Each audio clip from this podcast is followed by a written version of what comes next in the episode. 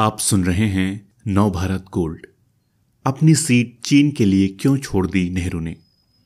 America सुरक्षा परिषद में ताइवान वाली सीट भारत को दिलवाना चाहता था, लेकिन तब जवाहरलाल नेहरू ने मना कर दिया।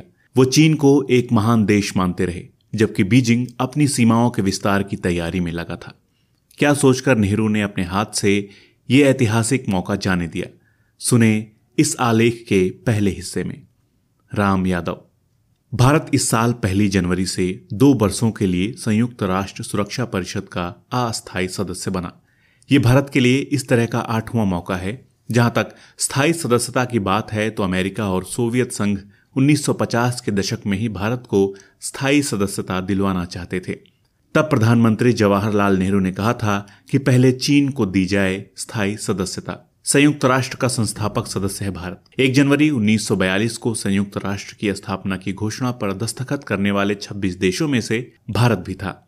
बाद में 25 अप्रैल 1945 को सैन फ्रांसिस्को में संयुक्त राष्ट्र स्थापना सम्मेलन हुआ। 50 देशों ने उसमें भाग लिया। 26 जून तक चले सम्मेलन में सर अरकोट रामास्वामी, मुदालियार के नेतृत्व में भारत का भी एक प्रतिनिधिमंडल शामिल हुआ। मुदालियार ने ही भारत की ओर से संयुक्त राष्ट्र के घोषणा पत्र पर हस्ताक्षर किए। 30 अक्टूबर 1945 को भारत की ब्रिटिश सरकार ने इस सम्मेलन में पारित अंतिम घोषणा पत्र की औपचारिक पुष्टि की। इस प्रक्रिया के दौरान स्वतंत्रता के बाद भारत को भी संयुक्त राष्ट्र सुरक्षा परिषद की स्थायी सदस्यता देने की चर्चा हुई। हवा का रुख भारत के अनुकूल था।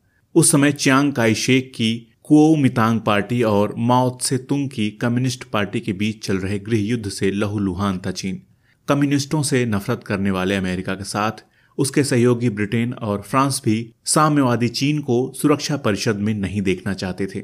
चीन के नाम की सीट 1945 में च्यांग काई शेख की राष्ट्रवादी चीन सरकार को दी गई, लेकिन गृह युद्ध में जीत मिली चीनी कम्युनिस्टों को। एक अक्टूबर उन्नीस सौ उनचास को चीन की मुख्य भूमि पर उनकी सरकार बनी। चियांग काई को अपने समर्थकों के साथ भागकर ताइवान द्वीप पर शरण लेनी पड़ी। वहाँ उन्होंने अपनी एक अलग सरकार बनाई। इन्हीं हालात में 15 अगस्त 1947 को भारत आज़ाद हुआ। तब प्रधानमंत्री नेहरू की अंतरिम सरकार को भी सबसे पहले देश के बंटवारे वाली उथल पुथल से निपटना पड़ा। नेहरू ही भारत के पहले विदेश मंत्री भी थे। समाजवाद की रूसी और चीनी सोच से वो काफ़ी प्रभावित थे।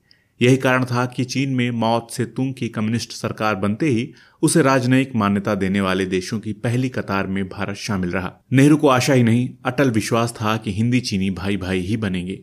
चीन की कम्युनिस्ट सरकार को मान्यता देने के एक ही साल के भीतर 24 अगस्त 1950 को नेहरू को अपनी बहन विजय लक्ष्मी पंडित का एक पत्र मिला।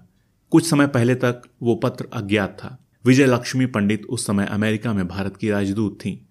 पत्र में विजय लक्ष्मी ने अपने भाई को लिखा था, अमेरिका के विदेश मंत्रालय में चल रही एक बात तुम्हें भी मालूम होनी चाहिए। वो है, सुरक्षा परिषद की स्थायी सदस्यता वाली सीट पर से ताइवान के राष्ट्रवादी चीन को हटाकर उस पर भारत को बैठाना।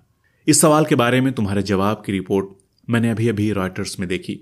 पिछले हफ़्ते मैंने जॉन फॉस्टर डलिस और फिलिप जेसप से बात की थी। दोनों ने यह सवाल उठाया और डलिस कुछ अधिक ही उत्साह दिखाने लगे कि इस दिशा में कुछ किया जाना चाहिए। पिछली रात वॉशिंगटन के एक प्रभावशाली स्तंभकार, मार्किस चाइल्ड से मैंने सुना कि डलिस ने विदेश मंत्रालय की ओर से उनसे इस नीति के पक्ष में जनमत बनाने को कहा है। मैंने उन्हें हम लोगों का रुख बताया और सलाह दी कि वे इस मामले में धीमी गति से चलें, क्योंकि भारत में इसका गर्मजोशी से स्वागत नहीं किया जाएगा। जॉन फॉस्टर डलिस 1950 में अमेरिकी विदेश मंत्रालय के शांति वार्ता प्रभारी थे। उन्नीस सौ तिरपन से उन्नीस सौ उनसठ तक अमेरिका के विदेश मंत्री भी रहे। फिलिप जेसप अमेरिकी राजनयिक थे।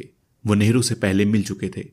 विजय लक्ष्मी पंडित का ये पत्र और 30 अगस्त 1950 को नेहरू की ओर से आया जवाब, दोनों ही कुछ साल पहले लंदन स्कूल ऑफ़ इकोनॉमिक्स से पीएचडी कर रहे एंटन हार्डर को नई दिल्ली के नेहरू स्मृति संग्रहालय एवं पुस्तकालय में मिले।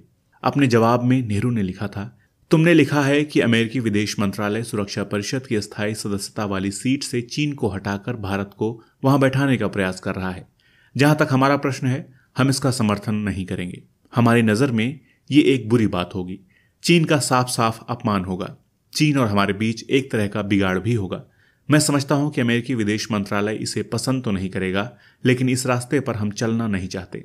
हम संयुक्त राष्ट्र में और सुरक्षा परिषद में चीन की सदस्यता पर बल देते रहेंगे। मुझे लगता है कि संयुक्त राष्ट्र महासभा के अगले अधिवेशन में इस मसले पर एक संकट पैदा होने वाला है। जनवादी चीन की सरकार अपना एक प्रतिनिधिमंडल वहाँ भेजने जा रही है। अगर उसे वहाँ नहीं जाने दिया गया तो समस्या खड़ी हो जाएगी।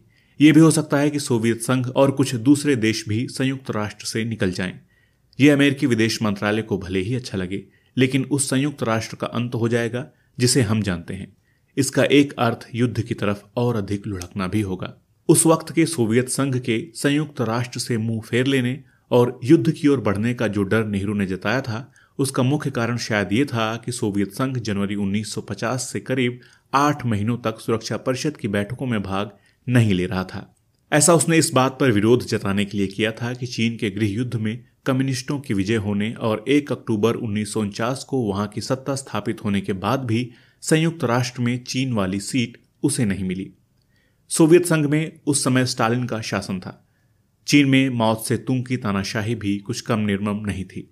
दोनों के बीच मतभेद तब तक शुरुआती दौर में थे। 25 जून 1950 को चीन के पड़ोसी और उसी के जैसे कम्युनिस्ट देश उत्तर कोरिया ने गैर कम्युनिस्ट दक्षिण कोरिया पर हमला कर कोरिया युद्ध छेड़ दिया।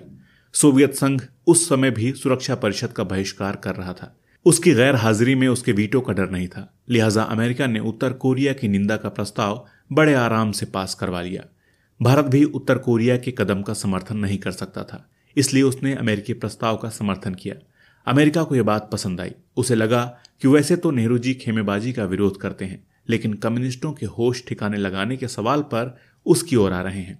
कोरिया युद्ध छिड़ने से कुछ ही दिन पहले नेहरू दक्षिण पूर्व एशिया के कुछ देशों में गए थे। वहाँ उन्होंने जो कुछ कहा था, वो भी अमेरिका को रसाया।